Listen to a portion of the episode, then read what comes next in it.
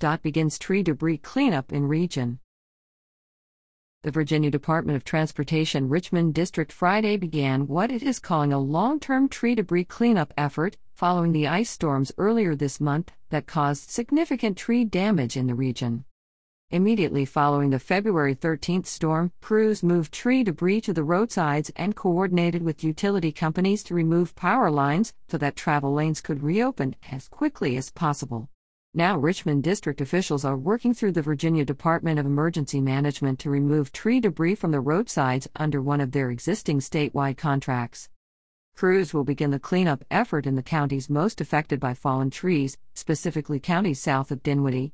From there, crews will address all routes in the Richmond district's 14 counties, including Henrico, until all roadside tree debris has been removed. The cleanup process is expected to last 60 to 90 days. Our goal is to make one clean sweep through each road that has documented tree debris, said Richmond District Maintenance Engineer Sean Nelson. Our teams have made a comprehensive list of areas where roadside tree debris is located, but it's important to remember that thousands of trees fell during this weather event. We appreciate drivers' patience during cleanup and understanding that we are aware of and addressing all tree debris on the roadsides within our rights of way. Crews have documented the amounts and locations of all roadside tree debris in the district. Henrico maintains its own secondary roads, any roads without a state route number, but VDOT maintains the others.